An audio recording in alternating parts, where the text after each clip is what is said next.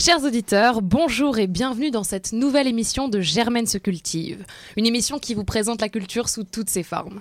Je suis Sybille Léonard et c'est avec grand plaisir que je vous accompagnerai au long de ce voyage culturel qui constituera, je l'espère, un petit break dans le terrible November Nervous Breakdown, plus connu sous l'acronyme NNB, qui affecte actuellement les étudiants de Sciences Po. Alors lâchez vos papers et vos exposés, installez-vous confortablement et laissez-vous emporter dans cette expérience culturelle et artistique. À mes côtés, des chroniqueurs passionnés et passionnants et des invités qui vont complètement nous dépayser. Aujourd'hui, nous allons parler de calligraphie, voyager dans les expos parisiennes et faire un petit tour en Corée du Sud. Nous allons commencer donc avec le tour de table culturel. Je suis actuellement avec Camille, Raphaël et Marie. Bonjour. Bonjour. Salut. Alors Camille et Marie, vous allez toutes les deux nous parler d'une de vos découvertes culturelles récentes, euh, à commencer par Camille, nous t'écoutons. Exactement. Alors moi je vais vous parler de la découverte que j'ai faite ce mois-ci, qui est celle d'une création de la chorégraphe canadienne Crystal Pite, qui au Palais de l'Opéra de Paris a euh, proposé cette création qui s'appelle Body and Soul. Donc Crystal Pite, elle était formée au ballet de Francfort et vous avez peut-être entendu parler d'elle parce que c'est véritablement une étoile montante de la danse contemporaine aujourd'hui. Et j'ai beaucoup aimé Body and Soul, euh, tout d'abord parce que la première scène est très étonnante. En fait, euh, quand le rideau se lève, il y a deux danseurs sur la scène qui sont très simplement habillés. Et tout de suite, il y a une voix off qui démarre et qui commence à raconter la chorégraphie d'une façon très neutre. Et les danseurs commencent à danser ce qui est dit. Et donc, on se croirait un peu dans un film pour. Euh, aveugles et malvoyants, donc c'est très étonnant. Et en fait, ensuite, on a l'alternance de tableaux avec deux danseurs et de tableaux avec une quarantaine de danseurs, mais qui dansent comme un seul corps. Euh, donc c'est très ingénieux. Et en fait, Body and Soul montre vraiment que avec une, une, seule histoire qui est racontée, on peut en fait en raconter une multitude. Euh, on peut raconter la communion des corps, on peut raconter la conflictualité entre les individus. Donc Body and Soul, c'est vraiment l'engagement du corps et de l'âme dans la création artistique, dans la danse contemporaine. Euh, donc j'ai trouvé ça vraiment euh, assez impressionnant et assez bouleversant. Et euh, donc malheureusement, Body and Soul s'est terminé la semaine dernière, mais je vous invite vraiment à découvrir, si vous en avez l'occasion, d'autres créations de Crystal Pite. Et une dernière chose, si jamais vous avez l'occasion de voir cette création Body and Soul, le dernier acte est aussi très étonnant. Euh, je vais pas vous spoiler parce que vraiment c'est. On ne veut pas de spoiler. Non, non, mais c'est vraiment une petite pépite qui, qui finit le, la chorégraphie vraiment très bien et j'ai beaucoup aimé. Eh bien, écoute, merci beaucoup. Tu nous donnes en, tout cas très envie d'aller le voir et c'est dommage que ce soit déjà terminé. Euh, mais comme tu le dis, on ira sans doute découvrir d'autres créations de. vraiment, allez-y. Merci tu sais si on peut retrouver des, extraits sur Internet ou ce genre de choses euh, Oui, euh, sur le site du Ballet de l'Opéra de Paris, vous pouvez retrouver la description, le nom des danseurs et aussi quelques extraits. Et aussi, la bande-son est aussi super bien faite parce qu'il y a. en fait, y a, la voix off devient musicale et il y a la joue de sons plus techno et aussi de musique classique. Il me semble que dans la bande son, il y a des extraits de Chopin au mhm. piano qui sont assez jolis. Et ouais, donc je pense que vous pouvez retrouver sur YouTube. Euh. Tu la connaissais déjà avant du coup ou euh, c'était une découverte vraiment euh? Absolument pas, c'était vraiment une découverte. je m'étais absolument pas renseignée avant d'aller voir Body and Soul. C'était vraiment génial. Ok, génial. Très bien, Marie, à ton tour, de quoi est-ce que tu, tu, voudrais nous parler aujourd'hui? Alors, on change de domaine et d'art. Moi, je vais vous parler de euh, La Belle Époque, qui est actuellement donc euh, euh, au cinéma. Au cinéma. et donc, c'est le dernier film de Nicolas Bedos, avec un casting qui est plutôt sympa, puisque on a à l'affiche Daniel Auteuil, Guillaume Canet, Doria Tillière et Fanny Ardant, et encore plein d'autres que je ne citerai pas parce que ça va être long. Il y a beaucoup de, de personnages dans ce film. Pour vous donner un peu l'envie d'y aller, même s'il est un peu compliqué, je vous avoue, de résumer ce film parce que c'est une histoire assez particulière.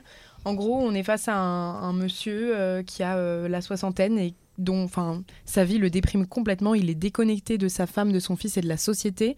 Euh, il avait pour habitude de dessiner des BD et là, il est entouré d'un monde de nouvelles technologies auquel il ne comprend rien du tout. Et il est vraiment dans une dépression terrible où il est, il est, déconnecté de tout, enfin rien n'a de sens pour lui. Et il se fait offrir par son fils un service. Euh, qui est offert en fait par une entreprise qui, euh, qui reconstitue une période du passé à la demande du client. Et euh, donc, c'est une entreprise qui est dirigée par un personnage intransigeant qui est joué brillamment par Guillaume Canet et qui en fait reconstitue ouais, des décors avec les personnages compris d'une période du passé, soit une période qu'on a vécue ou soit une période qu'on n'a pas vécue, que ce soit un moment de notre vie ou alors carrément des rencontres avec des personnages célèbres. Il y a un moment historique, dans le film, historique exactement. Il y a un moment dans le film où on voit un client qui s'amuse sur ses week-ends à rencontrer des nazis et Hitler, vous voyez, donc voilà, ça pose un peu le décor. Non mais voilà, il y a tout des gens qui s'amusent à revivre le Moyen Âge, enfin voilà. Tout ça. Et lui, il décide, quand son fils lui offre, lui offre cette, euh, ce service, de revivre euh, les années 70 et, euh, à Lyon, au moment où il a rencontré sa femme. Et donc, sa femme, dans les années 70, est jouée par une actrice. Et en fait, au début, il est très sceptique. Enfin, il va, il y va, et puis on sent qu'il a envie de déjouer le jeu de l'actrice, le jeu des acteurs dans ce café dans lequel il avait l'habitude d'y aller. Et il se prend au jeu. Et, et c'est extrêmement, c'est extrêmement émouvant et drôle en fait parce que ça, nous renvoie un peu à notre propre nostalgie du, passé aussi de mm. voir cet homme qui se replonge dans son vraiment dans sa jeunesse euh, et qui au début est très sceptique et qui finit par être complètement euh, conquis. Euh, le scénario, il est parfaitement ficelé. Visuellement, le film est extrêmement beau et en plus, les décors années 70 renforcent ce petit charme. Donc, nostalgique et amoureux du passé à vos écrans. Moi j'ai une petite question quand même, c'est pas un petit peu étrange parce que lui est quand même vieux, c'est-à-dire que pour lui le temps a passé, il se replonge dans son passé, rien n'a changé sans lui. Ça lui fait bizarre parce qu'il se voit dans le miroir, euh, voilà, il a la soixantaine, il est incarné par Daniel Auteuil, donc euh, qui est un, monsieur d'un certain, âge. et, euh, et, en fait, il a, il, a, face à lui cette actrice qui est toute jeune, qui, enfin, qui est du coup jouée par Doria Tillier, oui. la Miss Météo? Euh, oui, oui, oui. Wow. Mais qui en fait, qui est, je crois, l'ex-compagne de Nicolas Bedos. Et donc, elle joue dans ce film. Elle a un rôle très particulier, très sensuel aussi, qui est très intéressant. Enfin, de voir comment ils ont, ils l'ont mise à l'écran. Euh, mm. Euh, et oui, donc c'est hyper marrant. Et c'est pour ça qu'aussi au début, il, il comprend pas, mais il rencontre d'autres clients qui revivent des rencontres avec leur père, alors machin. Enfin, c'est hyper marrant. Euh, c'est très surprenant. L'idée de la boîte est génialissime, je trouve, à la base. Euh, et, le film est très émouvant. Donc, euh, je, pense que cinématographiquement, c'est assez intéressant les films comme ça qui reposent un peu sur une mise en abîme. Enfin, moi, j'aime beaucoup ce genre de film, donc ouais, sûrement le voir. Le, le scénario, c'est bien ficelé parce que tu, tu, pourrais te perdre un peu entre réalité et fiction. Enfin, c'est aussi l'objectif, hein, d'ailleurs. Je mm. pense que pour montrer que mm. tu deviens vite schizophrène quand tu vis dans une période qui n'est plus euh, ta vie actuelle. Mais, euh, mais voilà, franchement, je vous, je, je, vous recommande si, euh, si vous aimez ces acteurs et si vous avez envie de découvrir tout le décor et tout. D'accord, et eh bien merci beaucoup les filles, c'était extrêmement intéressant. Toujours avec Camille, qui va aujourd'hui nous parler de science. Exactement, et plus précisément, je vais vous présenter un livre qui parle de science. Alors d'abord, j'aimerais vous raconter comment je me suis retrouvée avec ce livre entre les mains. Me voici en première scientifique, l'année est déjà bien avancée et mes cours de physique m'ennuient de plus en plus. La physique m'intéresse parce que, comme beaucoup d'entre vous peut-être, j'aimerais percer à jour les mystères de l'univers. Malheureusement, les cours de physique m'énervent parce qu'on ne fait que des calculs arrondis les uns à la suite des autres, dont je n'ai jamais le bon résultat, qu'on simplifie tout et que le prof nous répète sans cesse Bon, évidemment, dans la réalité, c'est plus compliqué et ça se passe autrement. Mais justement, comment ça se passe? C'est ça que j'ai envie de savoir. J'ai envie d'avoir l'univers à portée de mes mains et les cours de physique ne font que l'éloigner. Comme chaque semaine, je me rends à la librairie à côté de mon lycée, au rayon nouveautés, et là, le titre d'un livre me saute aux yeux. L'univers à portée de main. C'est exactement ce qu'il me faut. Je ne lis même pas le résumé et embarque le livre. Quelque temps plus tard, un mercredi après-midi, alors que je tentais désespérément de faire mes exercices de physique, je décide de les abandonner pour commencer ce livre. Et là, Dès les premières pages, je découvre une pépite de littérature scientifique et je vais vous expliquer pourquoi. L'univers à portée de main est un voyage aux confins de l'univers. Il a été écrit en 2015 par Christophe Galfard, qui est docteur en physique théorique et disciple de Stephen Hawking. Christophe Galfard, dès l'avant-propos, formule une promesse qui m'a paru difficile à tenir. Il écrit L'ambition, mon ambition, est que personne ne se retrouvera perdu en lisant ce livre. Laissez-moi vous affirmer que sa promesse est tenue. Christophe Galfard nous embarque dans un voyage à travers l'univers, un voyage galactique, physique, métaphysique et philosophique. L'objectif de l'auteur est de nous permettre d'appréhender la réalité de l'univers, mais sans que cela soit compliqué. Vous me suivez? Oui. Merci. Moi, je, t'écoute, euh, je suis suspendue à tes paroles. Ce livre est génial. Euh, revenons-en au sujet. Donc l'univers à portée de main fait en, fait appel à notre imagination. Christophe Galfard, par son écriture, par sa littérature, nous invite à imaginer comment fonctionne l'univers sur la base de connaissances scientifiques. L'imagination permet de comprendre cet univers et tout est expliqué. Le Big Bang, les étoiles, le Soleil, les trous noirs, la théorie des cordes et j'en passe. De l'infiniment grand à l'infiniment petit, le voyage est déconcertant de réalité. Et c'est ça qui fait la force de ce livre, je trouve. Last but not least, ce voyage interstellaire m'a fait prendre conscience que la planète Terre est à la fois si insignifiante et si unique. L'homme avec un grand H est à la fois si insignifiant face à la puissance et la grandeur de l'univers et en même temps si unique. Et je l'affirme, la planète Terre est à portée de nos mains. Je l'affirme parce que depuis des décennies nous la détruisons alors qu'elle est notre habitat et celui de tant d'autres espèces et écosystèmes si la Terre est à portée de nos mains Pourquoi ne pas la sauver et nous avec, plutôt que de la détruire?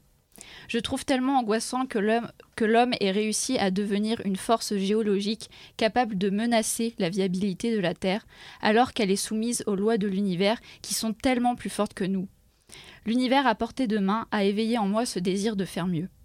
En bref, ce livre a comblé ma curiosité, satisfait mon désir de voyager dans le cosmos et de le comprendre un peu plus, et il a éveillé ma conscience écologique. Alors je vous engage vivement à commencer cette lecture passionnante et bouleversante que vous ne pourrez arrêter avant d'être arrivé à la fin. Merci beaucoup Camille, c'était très intéressant et c'est très sympa de parler de science, ça Germaine se cultive. Euh, voilà, de science et d'écologie aussi, c'est intéressant la manière dont tu le lis aux, enjeux actuels. Quoi. Donc euh, merci beaucoup.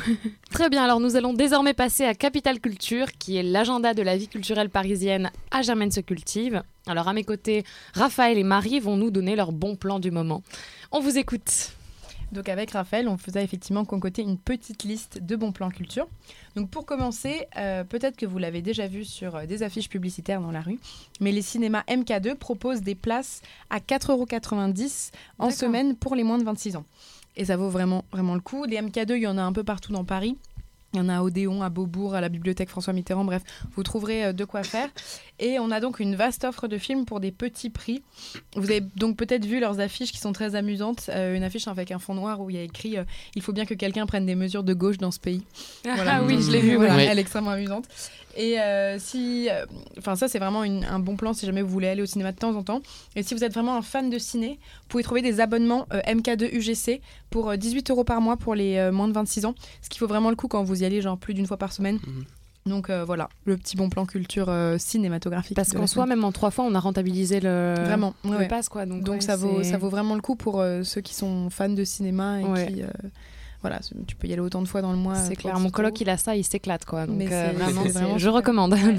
Génial. Bon alors on va continuer avec la rétrospective Pierre Soulages qui se tient au Louvre à partir du 11 décembre prochain et jusqu'au 9 mars 2020. Alors euh, Pierre Soulages, c'était un graveur et un peintre français très connu. Enfin, il va avoir 100, enfin là, il va avoir 100 ans en fait le 24 décembre. Donc c'est vraiment une exposition hommage à ce, à ce peintre que vous connaissez peut-être euh, avec son, enfin il est très connu pour son usage des reflets de la couleur noire. C'est assez compliqué de le, de l'expliquer ici seulement avec la voix à la radio, mais je vous conseille vraiment d'aller voir euh, sur internet, enfin l'exposition carrément si, si, ça vous tente parce que c'est vraiment quelque chose de très particulier, un grand artiste qui a été exposé euh, partout dans le monde. Alors c'est vraiment un bon plan parce que c'est pas une exposition payante qu'on est étudiant, c'est euh, simplement euh, en fait exposé dans la dans une des salles du Louvre en fait au sein de l'exposition permanente et donc vous pouvez avoir accès à cette rétrospective gratuitement. Et il y a aussi une autre partie de la rétrospective qui se tient au Centre Pompidou qui organise aussi une rétrospective de son côté et là aussi c'est encore gratuit pour les étudiants donc foncez. Ça vaut le coup, surtout que le centre Pompidou, c'est payant, même pour les étudiants. Donc, euh, c'est trop cool. On retient les, les bons plans. Euh, moi, je vais vous parler d'une pièce de théâtre euh, qui se joue actuellement à la Comédie Française, au théâtre du Vieux Colombier, donc juste derrière Sciences Po, donc pas d'excuse pour ne pas y aller. Et c'est L'heureux stratagème de Marivaux qui est joué là-bas jusqu'au 31 décembre. Euh, j'ai vu sur le site que c'était gratuit pour les moins de 28 ans le lundi, donc ça vaut vraiment le coup de, tenter, sachant que des places à la Comédie Française, ça peut vite coûter cher, donc euh, c'est un, vraiment avantageux. Euh, la salle est très agréable. J'ai pas vu la pièce, mais les, critiques sont bonnes. Et vous pourrez voir sur scène Laurent Lafitte ou Loïc Corbery qui sont donc à la Comédie Française. Donc entre, deux, entre deux révisions, vu que c'est pas loin, n'hésitez pas à aller vous y perdre. En décembre se tient aussi l'exposition Tolkien à la Bibliothèque nationale de France. C'est pour toi, Sybille. Euh, Voyage en terre du milieu, c'est le titre de cette exposition qui se tient donc sur le site euh, François Mitterrand de la BNF. Alors il y a beaucoup d'œuvres et de représentations de l'univers de Tolkien euh, et donc du Seigneur des Anneaux notamment. Je ne veux pas trop vous vous vous vous spoiler tout ça, mais voilà, juste, euh, je pense que c'est une très bonne manière d'appréhender l'univers de, de cet euh, écrivain assez incroyable que vous ayez lu ou non ses, romans ou vu ses adaptations cinématographiques. Donc voilà, si vous aimez un peu cet univers-là, foncez aussi. Si vous aimez Charlie Chaplin, en ce moment, il y a une exposition euh, à la Philharmonie de Paris qui s'appelle Charlie Chaplin, l'homme orchestre. Donc c'est une exposition pour redécouvrir l'œuvre euh, de Charlie Chaplin dans sa dimension musicale et plus largement dans son rapport étroit à la danse, au rythme, à l'illusion de la parole et du son. Le prix unique est de 11 euros en visite libre ou, en visite libre pardon, ou 14 euros en visite guidée. Donc ça peut valoir le coup de mettre 3 euros de plus pour euh, qu'on puisse nous expliquer. L'exposition est très chouette pour découvrir ou de redécouvrir cet artiste phare. Donc allez-y, foncez.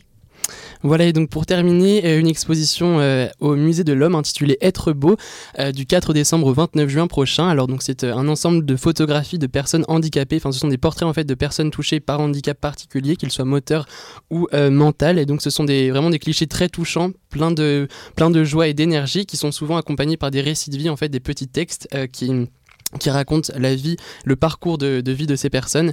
Euh, et donc évidemment, c'est une exposition handi accessible, c'est très important. Et euh, si vous en avez le temps, profitez aussi de, enfin profitez-en aussi pour aller voir Je mange donc je suis, dont Evan nous avait parlé euh, en octobre, il me semble, qui se tient également au Musée de l'Homme jusqu'au 1er juin. Donc voilà, encore un bon plan. Très bien, merci beaucoup les amis pour ce petit panorama euh, de, la vie culturelle parisienne. Euh, on ne manquera pas d'aller se renseigner sur tout ce que vous nous avez dit. Alors chers auditeurs, je tenais par avance à m'excuser pour la qualité audio du prochain extrait, donc de l'extrait qui va suivre qui est l'échange interculturel, euh, puisqu'effectivement nous avons eu des petits problèmes techniques au studio. donc la qualité n'est pas terrible, mais l'interview reste extrêmement intéressante. Euh, donc voilà, je, vous laisse sur ce. Euh, bonne écoute et excusez-nous pour, la qualité du son. Alors, changement d'ambiance désormais puisque nous quittons Paris et la France pour nous diriger vers le pays du matin calme. Nous allons à présent accueillir Lucas et Julie, les deux ne se connaissent pas, mais une chose les unit, la Corée du Sud. Lucas est étudiant en échange à Sciences Po, il nous vient tout droit de Séoul, la capitale du pays, tandis que Julie est française mais a effectué sa troisième année à l'étranger en Corée. En collaboration avec Melting Pot, l'association internationale de Sciences Po, vous écoutez l'échange interculturel. Alors pour des raisons pratiques, nous allons désormais basculer du français à l'anglais. So hello Julie and Lucas. Uh, we're glad to have you today. Good morning. Hello. Thank you for having us. Okay, so first I'd like you to introduce yourself to the audience. Uh, Lucas, could you briefly tell us more about you, your studies, uh, and the city you come from? Uh, so my name is Lucas, and I'm doing an exchange year in Sciences Po. So back home, I study French language and literature, and also PP is like politics, philosophy, and economics. And I study in Seoul in Seoul National University. But my hometown is Daejeon, is uh, is a city in the middle of South Korea. Yeah. Julie, what about you? Okay, so I'm uh, in uh, my first year of uh, master in Sciences Po in international security and journalism. But last year, when I was studying uh, political science and journalism, I went to do a year abroad in uh, in Seoul in Sungkyunkwan University, and um, that's it. All right, thank you so much. Uh, so, first question um, you know, Korean culture is very different from French culture. Uh, and when moving from France to Korea or vice versa, one might experience what we call a culture shock. So, Lucas, what surprised you most here in France compared to Korea? First of all, moving to France as a foreigner was quite tricky because you had a lot of document work going on. Mm. And you see all the exchange students are moving to France in August when there's no one around. Going through all the document work was the first struggle I had. Right. Julie, what do you think? I would say that it was a positive shock uh, because I found that when I reached school, Korean people were so helpful with the papers, with everything, and I felt like there was this kind of like solidarity or at least niceness to us foreigners mm. that I don't really feel in Paris. Like in Paris, if you're lost, no one will help you. Oh. in Seoul, if you're lost, people will stop by and go with you or walk you through like whatever uh, bad thing is happening. So even if the first few days were hard, there were so many helpful people around me to help me do my paperwork, help me discover the food, help me uh, do uh, basic things to adapt in the country. So I'm really grateful for that. So you say that integration is easier in Korea than in France because people are more helpful. Like does I, I felt integrated way faster, and I speak a bit of Korean, so everyone was very very happy to to know that I speak a bit of Korean and very happy to help and I I felt like the integration there was was way easier than my integration here in Paris because you're not from Paris originally. Yeah, yeah I'm not okay. from Paris. Okay. What about you, uh, Lucas? What do you think about this? First of all, I mean, like I, I see what what she has gone through because like like Korean is a really specific language only for Koreans. And once you say like 안녕하세요, 안녕하세요 is like how you say hello in Korean. But when you see a foreigner saying like 안녕하세요, then Mm. you would totally see the shock in the face, like oh my gosh, she speaks Korean. Like they do And not then- expect foreigners to speak Korean. Not really. I mean, yeah. Oh. So again, when you get to speak a little better Korean, then you are really like there to help. And uh, uh, I would say in France, I mean, like once the semester started, there were a lot of people, and like from Melting Pot too, they were very nice to help me out. And yeah, in school, I felt like uh, there were a lot of associations who would help us settle down. But as I told you, August was a tough month for me because, like, you know, everyone was on, on vacation and uh, yeah, I had to make it through a little alone. But yeah, I think school, like being part of the school, helped me a lot to feel secured and assured by a lot of people around me.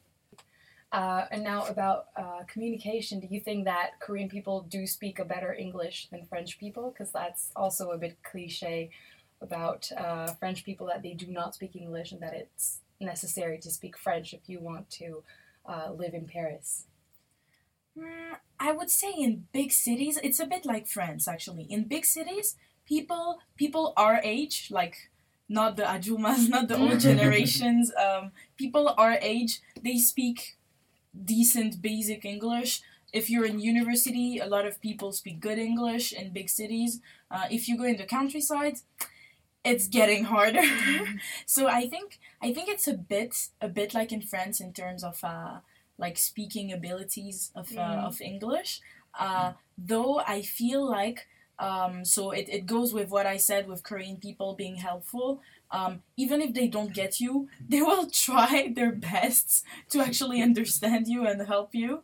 So I think that that helps a lot, and also the fact that in Korean now they use a lot of like um, English words that went into Korean language. So if you don't know how to say a word in Korean, just say it in English with a Korean accent, and sometimes it works. Does that really work? Can you give us an example? uh, ice cream. Yeah, Ice cream? cream, No yeah. way. wow, okay. For example. Most of the Western food, you just say it with a Korean accent. Like I need like a what is it, like hamburger and a coke You just say 햄버거 콜라 주세요. Like that, Wow. that's how it works.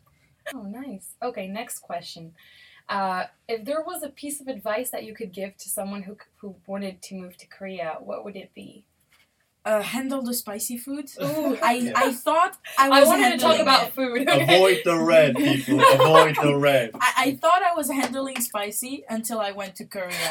the first three weeks, I was sick like hell. I lost six Sick? ki- six or seven kilos the first month in Korea. So that and also if you don't know the people around, be super polite because I was often with foreign students that were quite rude compared to like Korean culture. Korean culture has a really like polite uh, way of uh, behaving, and if you if you try to integrate those rules before you go to Korea, it will be better because you don't want to spread this image like oh all the Europeans are rude, like it's you know. So yeah, really like be polite, be nice to people. Mm. Yeah, right. and uh, avoid the red. Yeah. Avoid the Avoid tteokbokki. the Avoid anything that looks red the first, like before you you can handle it. Yeah.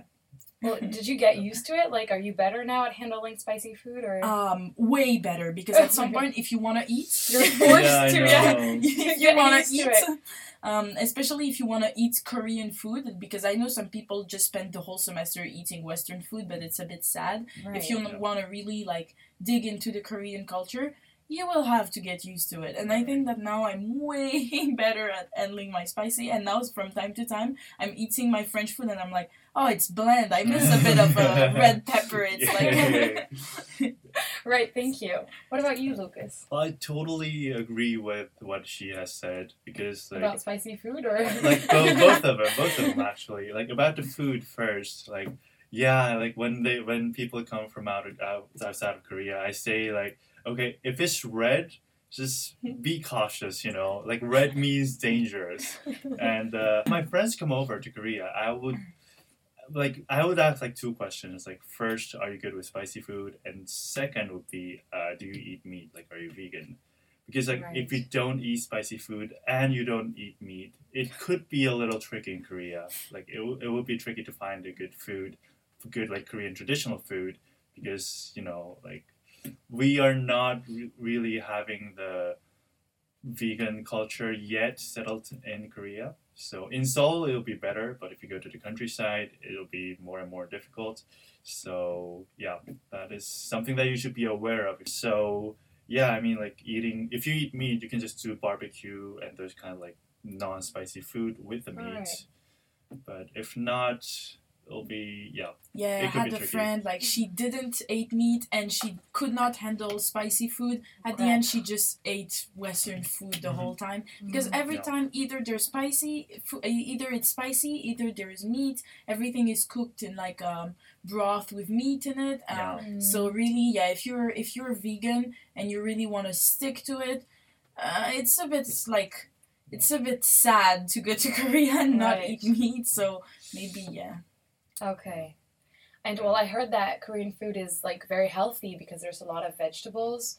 Is it true? Like, do you consider that it is healthier than Western food, for example? We do have this uh, culture of like w- when you have uh, your your food in the restaurant, it's not like one dish that you're having. It's like you're have you're either having your dish or you're sharing a uh, dish, and then you will have like a lot of small like vegetable Right. placed as uh, as a side dish, and yeah, that is free. That is another tip. Yeah, everything you have aside from your dish will be free in Korea in the restaurants. You can ask for more if you're if you love it, and that'll be free as well.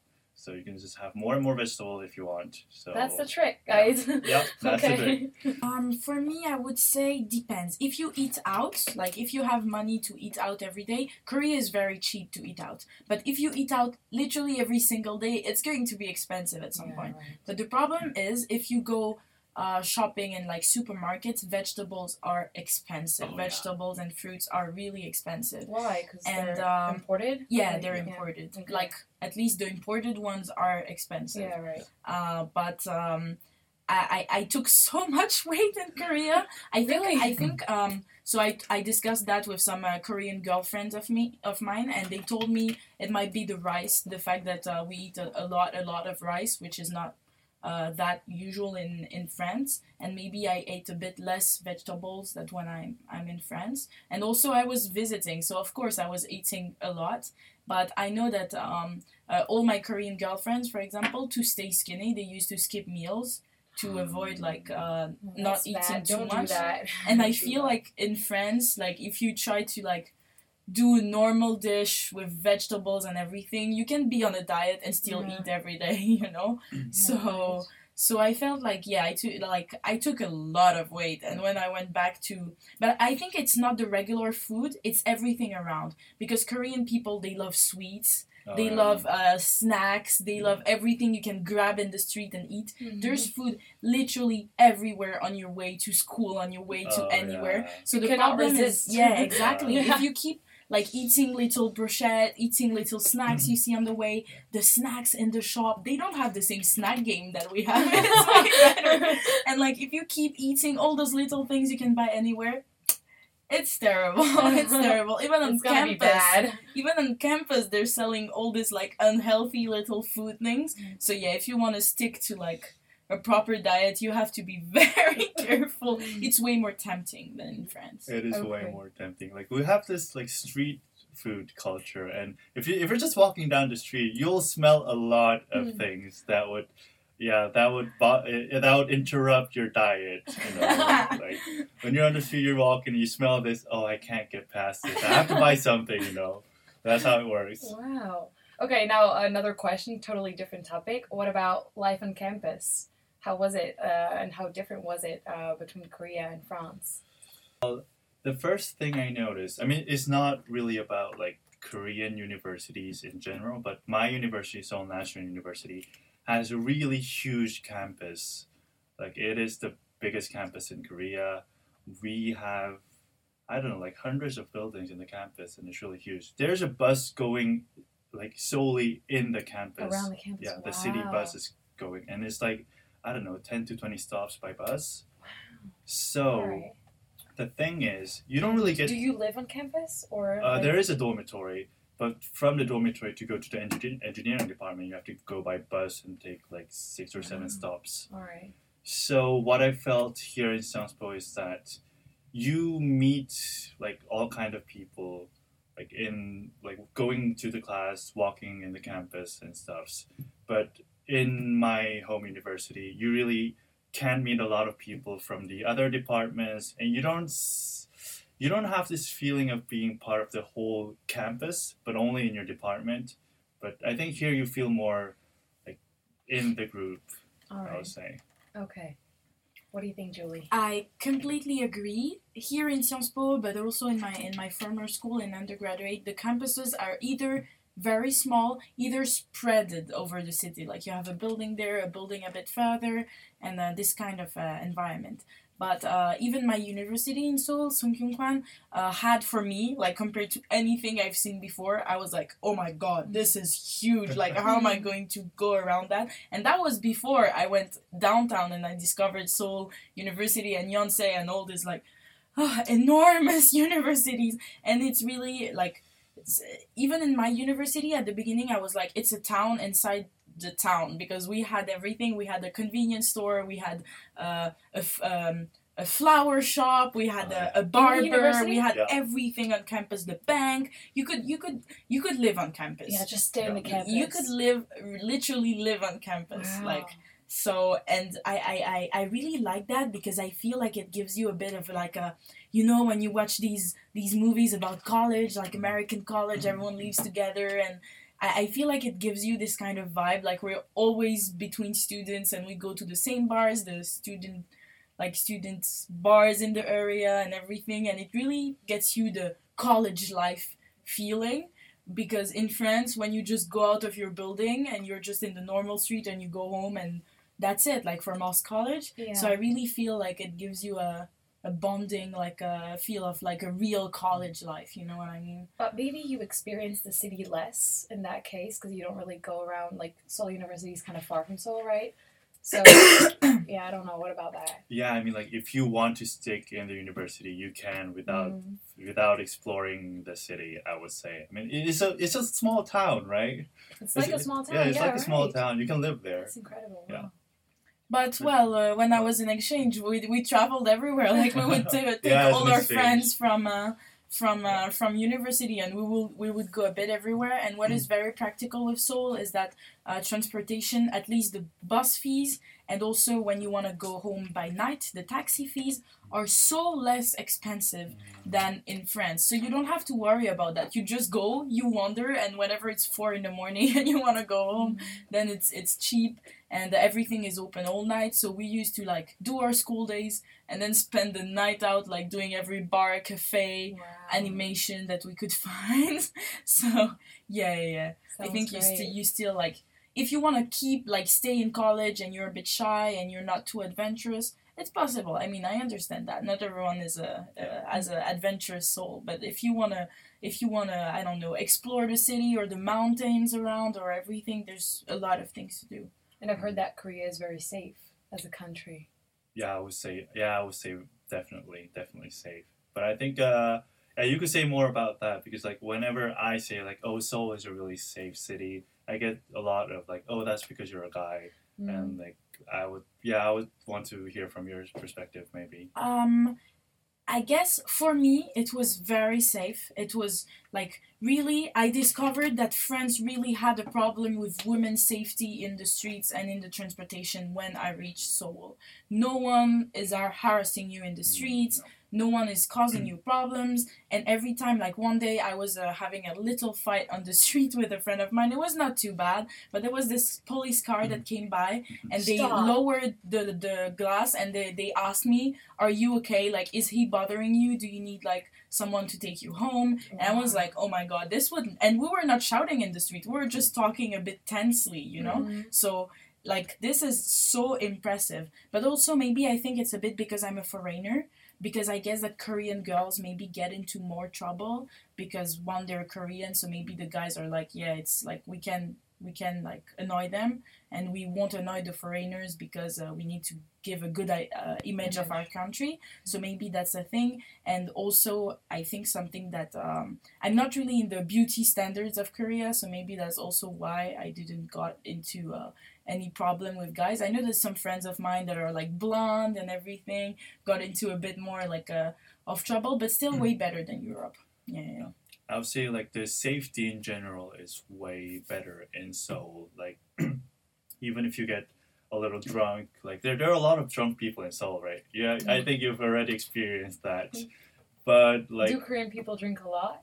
oh yeah, actually I saw an article like last week that Koreans are way past Russia of being like drinking a lot. Like we're on the top Wow. in the Korea entire is the world. most drinking country in most- the world. Okay, Yeah. soju, For right? strong yeah, alcohol, soju. Yeah. they drink uh, I think thirteen point five shots per week in in average. I would say That's that. huge. Uh, Okay, of wow. strong alcohol. Yeah. of strong That's like two bottles, right? it's a it's a lot. It's really a lot. And also, yeah, the Seoul is very safe for that. If you get drunk, then I mean, um, if you get drunk, uh, you won't get into problem. I saw girls being on the street completely wasted, Yeah. and in France, I could not imagine doing that. If you're Mhm. completely wasted on the street as a girl, something will happen to you. In Mm. Korea, I just saw someone random in the street call a cab for the girl and put the girl in the cab and like take her wherever Yeah. because so so it's quite uh and no one will steal from you also Yeah. if you're really drunk and you leave your stuff a bit everywhere no one will steal from you so You that's see, a good thing yeah, that's a very interesting point because like when we go to a cafe, like uh, usually in Paris, you should get your seat and you should you shouldn't leave your seat without li- like uh, without taking like everything. You have to take everything with you always when you're leaving the seat. Yeah. Like in Korea, it happens a lot that people just put every belongings on the table, go to the bathroom, go to order stuff, and go outside, and it'll be still there when you come back. They just So, leave their yeah, stuff. even your phone, like your laptop, everything, wow. it will be there. Yes. So, even in festivals we did festivals with my friends we did a pile of our bags yeah. there were our phones there were everything even our class laptops and everything we left everything we went away for like two hours dancing and we came back everything was still here you can't do that in france don't do it in Mm. france Don't do it. Don't try it. it All right, well, guys, thank you so much. It was very nice having you. Thank you so much for answering my questions. It was extremely interesting, and I think it helped a lot of uh, those who listened to the program. So, thank you so much. thank you it Thank was you. fun Je suis à présent avec Sina. Bonjour. Bonjour. Euh, donc Sina qui est partie découvrir pour nous euh, l'exposition Degas à l'Opéra au musée d'Orsay, exposition qui a beaucoup fait parler d'elle à la rentrée. Euh, Sina, nous t'écoutons. En 2017, le musée d'Orsay proposait un regard croisé, un hommage à Degas avec le philosophe Paul Valéry autour de son œuvre Degas dans ce dessin. Cette année, pour les 350 ans de l'Opéra de Paris, le musée d'Orsay a vu les choses en grand et consacre une rétrospective entière, complète et très riche sur l'œuvre de Degas et en particulier son lien avec l'univers de l'opéra. Degas nous fait véritablement entrer dans la danse. Aucune exposition jusqu'ici n'a envisagé l'opéra globalement, étudiant tout à la fois le lien passionné que Degas avait pour cette maison et ses goûts musicaux. À travers son œuvre se dresse donc le portrait de l'opéra de Paris au XIXe siècle. Dès l'entrée dans l'exposition, la première salle nous fait vraiment immerger dans le monde, le projet et dans la tête de Degas, c'est-à-dire celui des postures, des mouvements de corps, des corps en mouvement mis en relief par le trait de crayon impressionniste. Cette grande expo qui a marqué notre rentrée culturelle, comme tu le disais, rassemble au total environ 250 œuvres de Degas, tableaux, dessins, sculptures, croquis compris. un certain nombre de partenariats entre musées ont permis de faire découvrir ces œuvres qui pour certaines avaient été rarement présentées au public. Personnellement, j'ai vraiment été marqué par les éventails et les tableaux fusains de Degas que l'on a si peu l'habitude de voir, ou encore par ce tableau présenté à la fin de l'exposition d'un rouge vif qui transperce notre regard.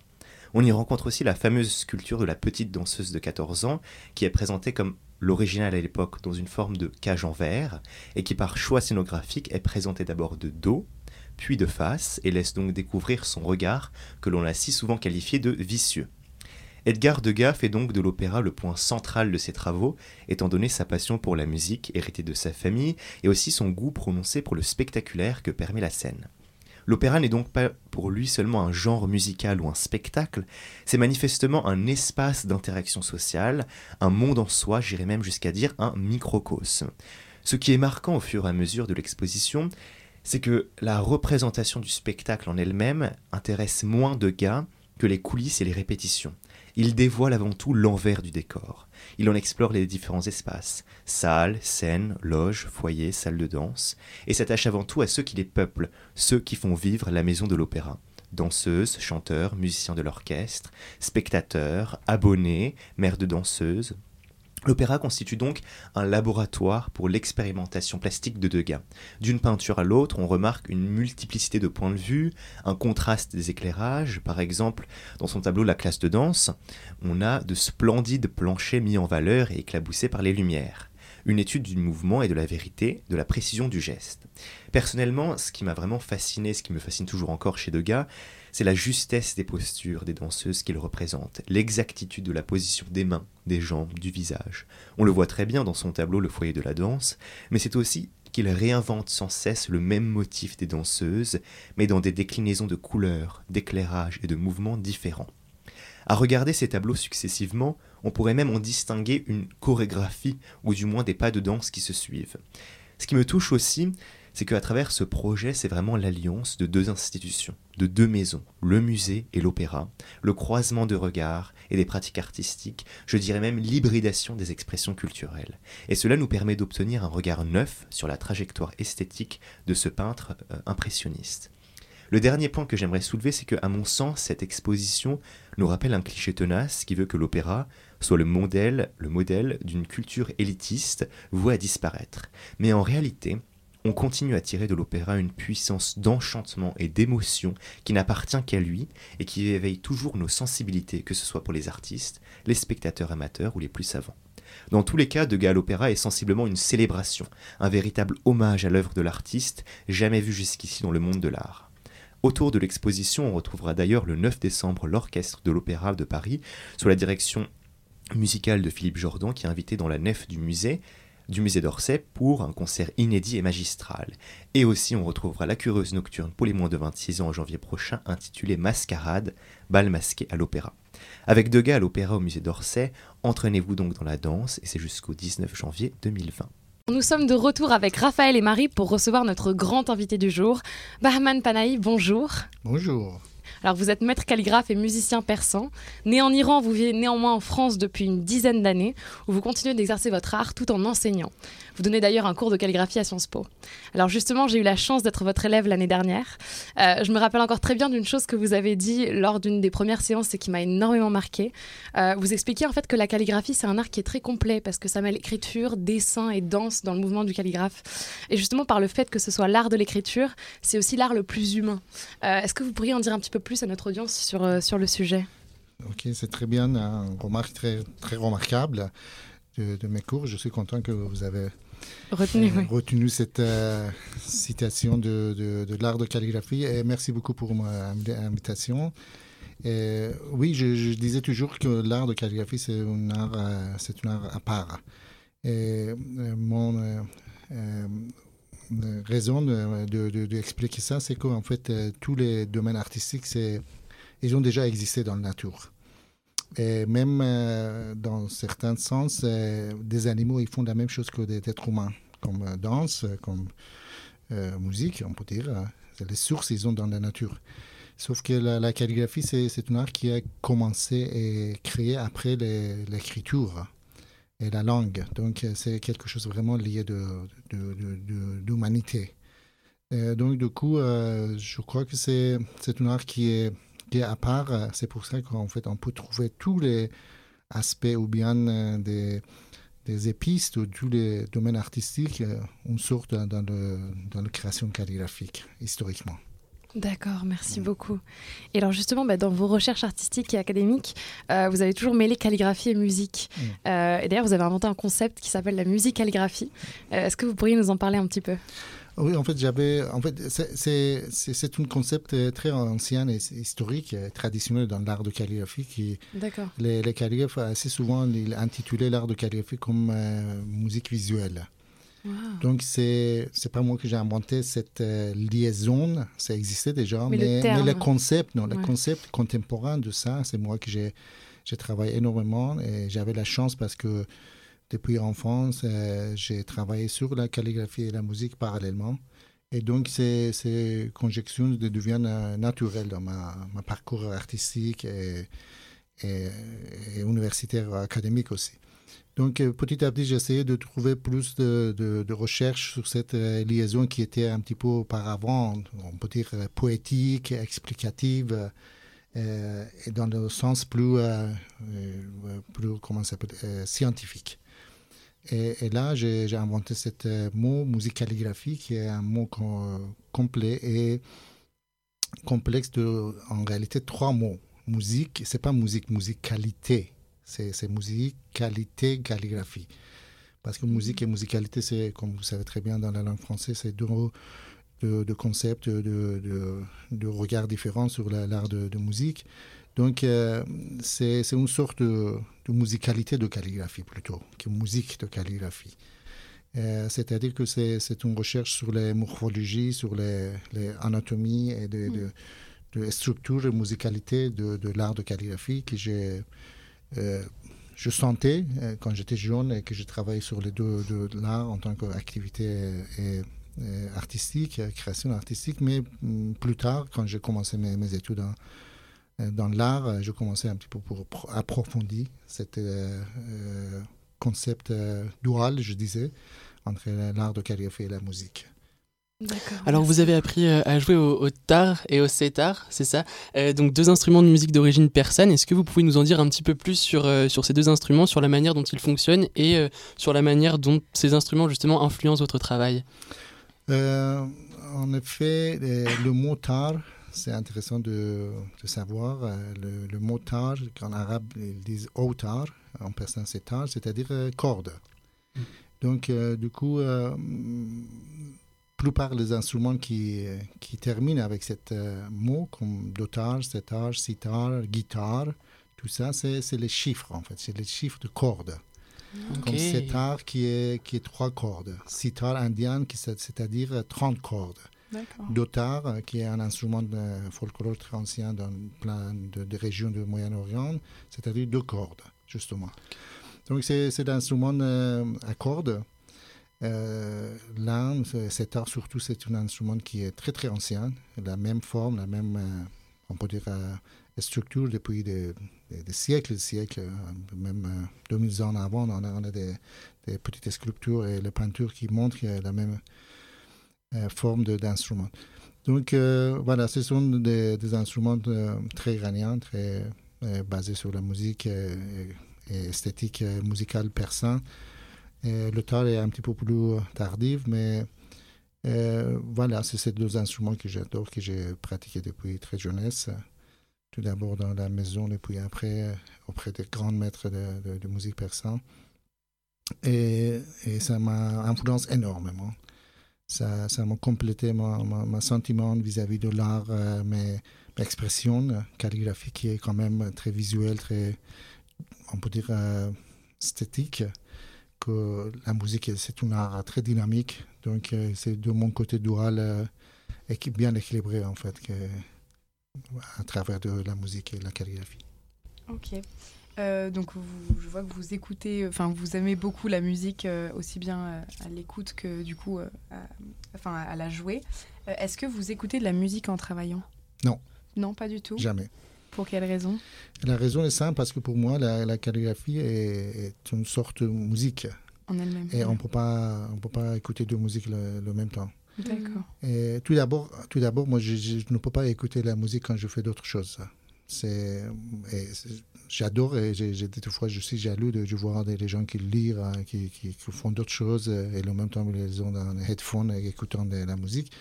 Moi, je n'arrive pas. Peut-être que j'ai des oreilles très sensibles et je ne peux pas me concentrer sur euh, quand j'écoute la musique. Donc, quand j'écoute la musique, vraiment, j'écoute que la musique. Je, je ferme la porte euh, ouais, et je mets la musique et j'écoute la musique. Et ça, c'est déjà en général, et surtout quand je fais la calligraphie, pour moi, pour écouter la calligraphie, j'ai besoin de silence.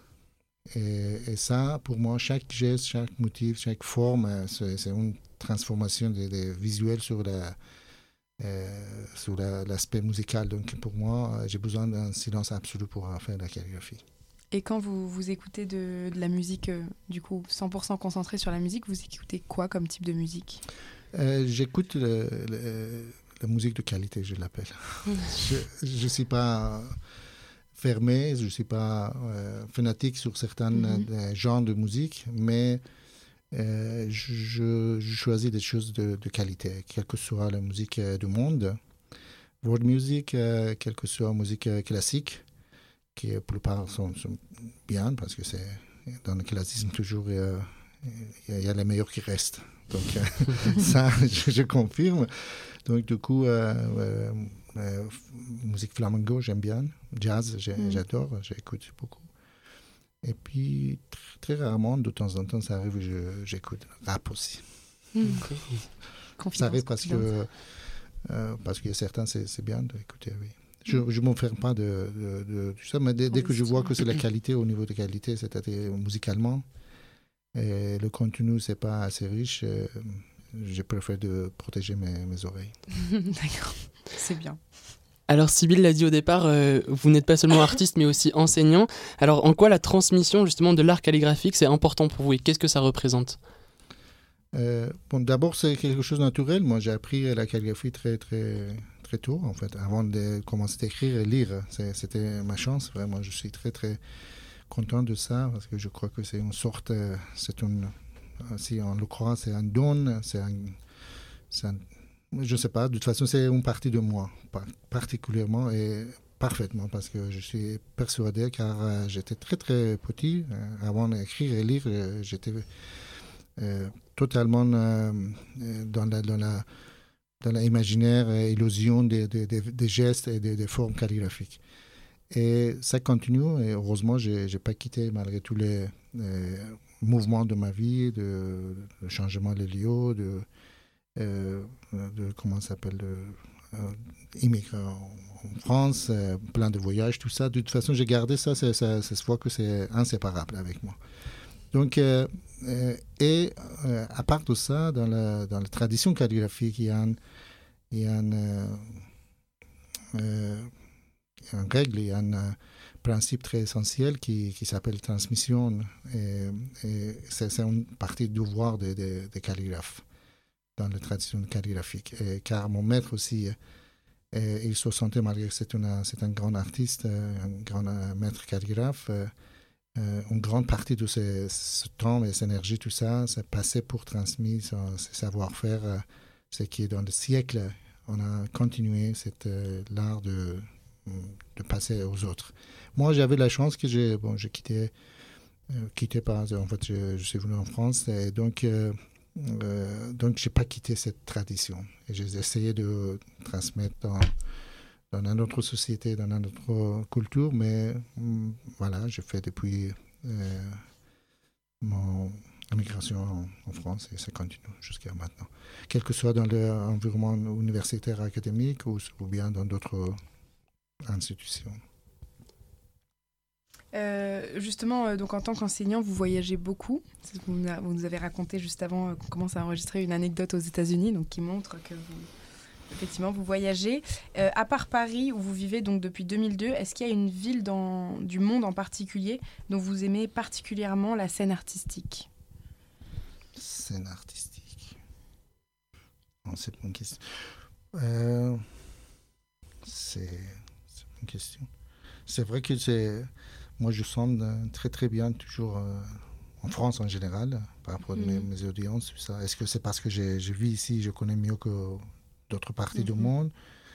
Et je ne crois pas que c'est ça la, la raison, mais je crois que le- la, la mentalité française en général, euh, ils sont très euh, ouverts hein, et très sensibles de, Mhm. de l'art et culture. Ça, sans, sans, sans comment ça s'appelle, com- commentaire, com- euh, compliment, je dis ça, parce que je suis très, très à l'aise quand je suis sur scène de jouer ou bien euh, d'enseigner, tout ça.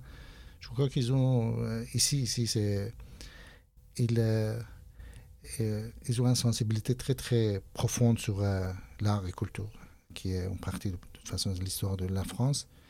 À part d'ici, car je voyage en fait presque trop, trop souvent, euh, et je ne peux pas dire is- artistiquement. L'un des, des expériences que qui qui- j'étais tellement surprise, peut-être c'est intéressant, c'était à Soudan, en Afrique.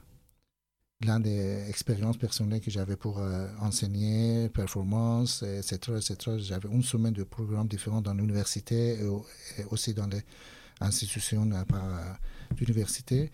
Et là aussi, j'ai senti très, très profondément qu'ils sont très intéressés de l'art, malgré que, euh, en fait, dans la première image, c'est très loin de, de ce que je fais. C'est c'est culture et ce- son parcours artistique euh, collectif et historique. Mais euh, il y avait un demande et un intérêt très, très, très profond que j'étais tellement euh, euh, surprise et content de ça. Mhm. C'est deux expériences que j'ai. J'ai, En fait, en France, que je vis, euh, je suis très à l'aise. euh, et voilà, c'était bien, Khartoum, euh, Soudan. D'accord, merci beaucoup. Et du coup, une autre question dans un autre sujet. euh, Est-ce que tout le monde peut devenir un bon calligraphe? Est-ce qu'il n'y a pas justement une, une partie de don comme vous, par exemple, qui faites ça depuis que vous êtes tout petit Euh, Est-ce que, que Sibylle est-ce que, je peux devenir une bonne calligraphe? maître calligraphe? Est-ce que j'étais bonne?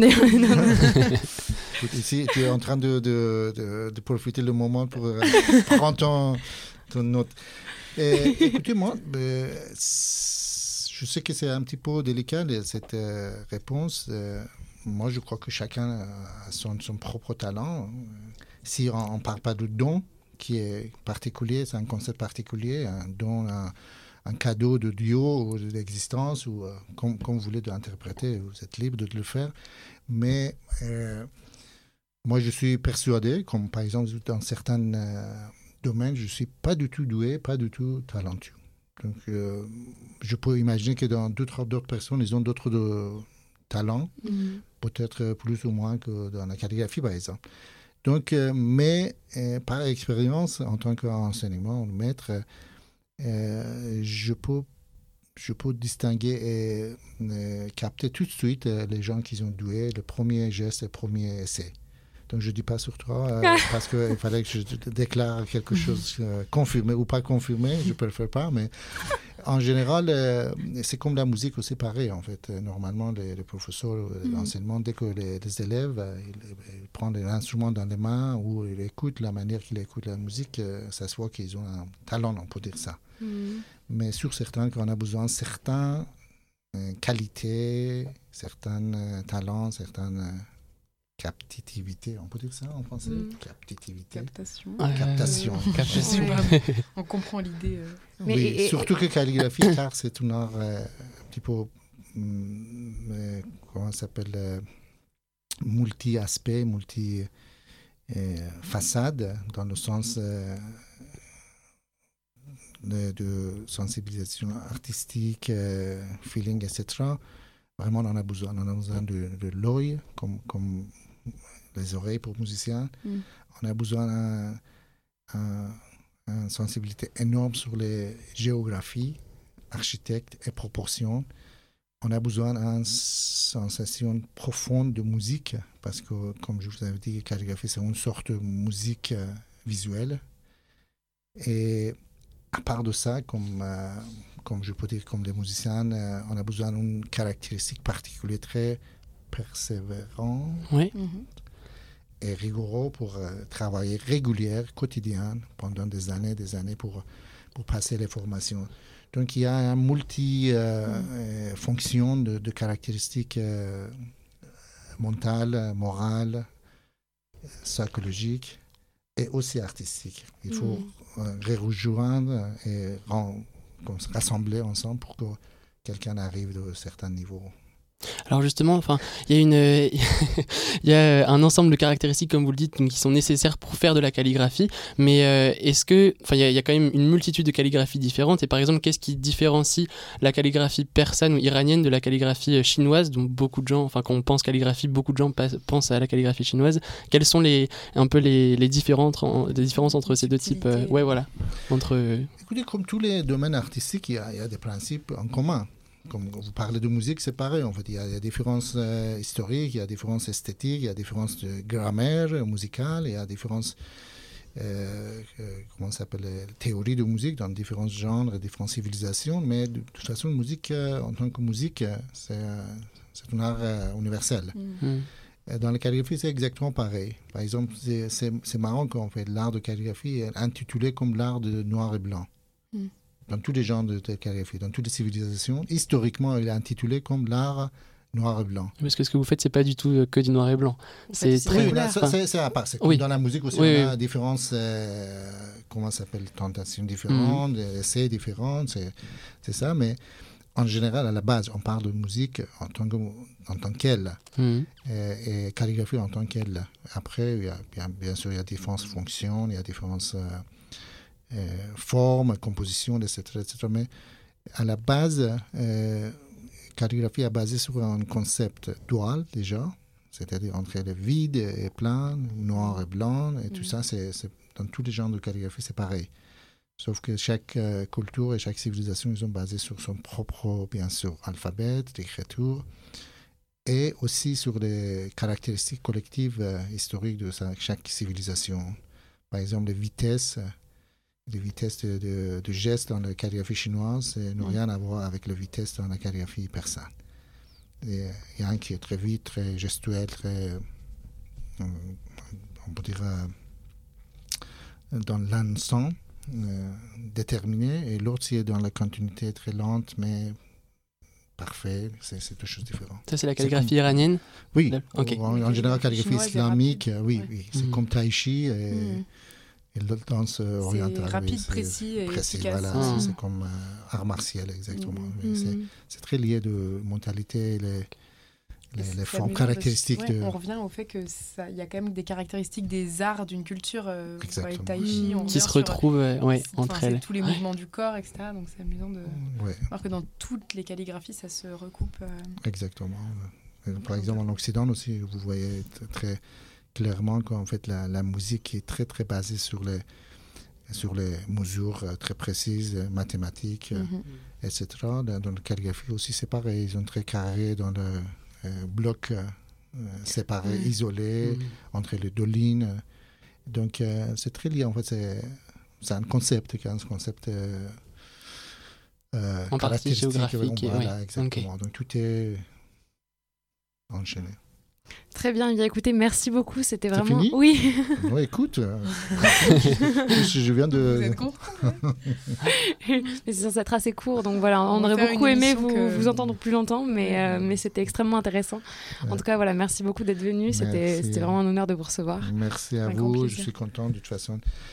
Euh, de l'environnement de, de, Sciences Po, ça, ça, ça m'inspire énormément des, des rigueurs et les, volontés des étudiants qui ont intéressés pour euh, ouvrir différentes fenêtres, différents euh, horizons euh, culturels, artistiques, tout ça, ça j'ai apprécié énormément. C'est pour ça que chaque fois que je, je viens pour les cours en Sciences Po, je suis très content, énergique.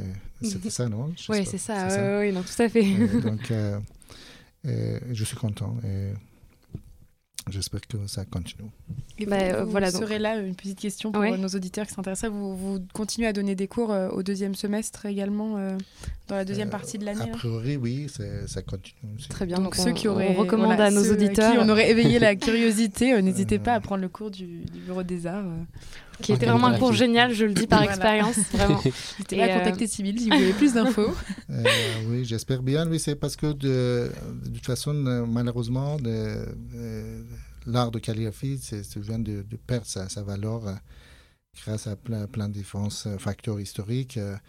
dans le monde contemporain, surtout avec l'imprimante, après c'est récemment avec le digital, tout ça.